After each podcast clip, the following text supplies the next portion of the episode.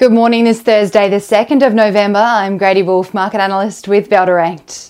Wall Street rallied overnight after the Federal Reserve maintained the US cash rate at 5.52% to 5.5% for another term, as was expected by economists, amid inflation continuing to fall in the world's largest economy. The Dow Jones rose 0.7%, the S&P 500 added 1.05%, and the tech-heavy Nasdaq had the biggest rise of all, adding 1.64%. The Fed's decision to maintain and not hike the US cash rate was received positively by markets. However, Fed Chair Jerome Powell did not rule out further rate hikes in future if inflation rebounds. Positively, economic data released in recent times all point toward economic stability, while inflation also cooling, which supports the idea of a soft landing as opposed to a recession in the US, with the latest ISM manufacturing index showing manufacturing activity contracted more than expected in October in the US. Over in Europe, markets closed higher on Wednesday ahead of the Fed's interest rate decision, with the Stoxx 600 rising 0.6%, buoyed by retail stocks climbing 1.7%. Germany's DAX added 0.76% on Wednesday. The French CAC lifted 0.68%, and in the UK, the FTSE 100 rose 0.28%.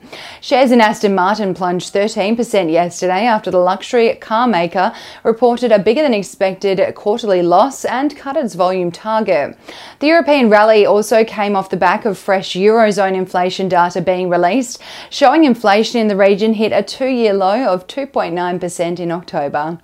Locally yesterday, the ASX 200 extended its green run into the midweek session, closing the day up 0.85%, led by the real estate stocks and sector lifting 1.85%, while healthcare and energy stocks added 1.45% and 1.13% respectively.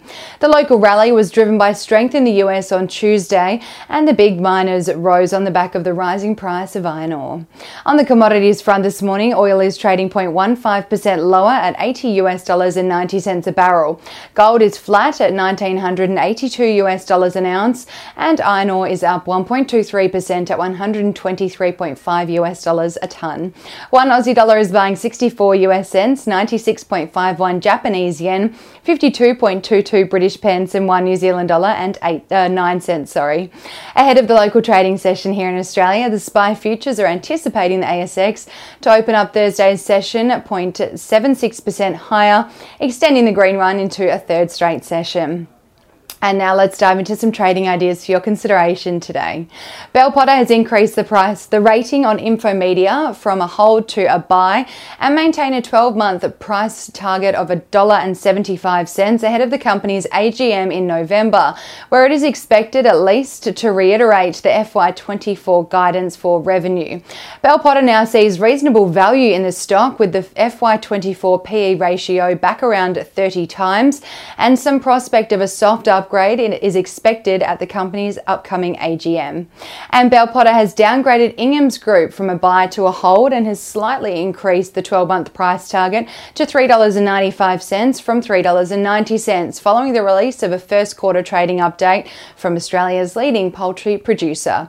The update was ahead of Bell Potter expectations, including underlying EBITDA guidance of $128 million, underlying NPAT guidance of $71 million, and the expectation of second half 24 to be below first half 24, reflecting traditional seasonality in the business and feed cost inflation.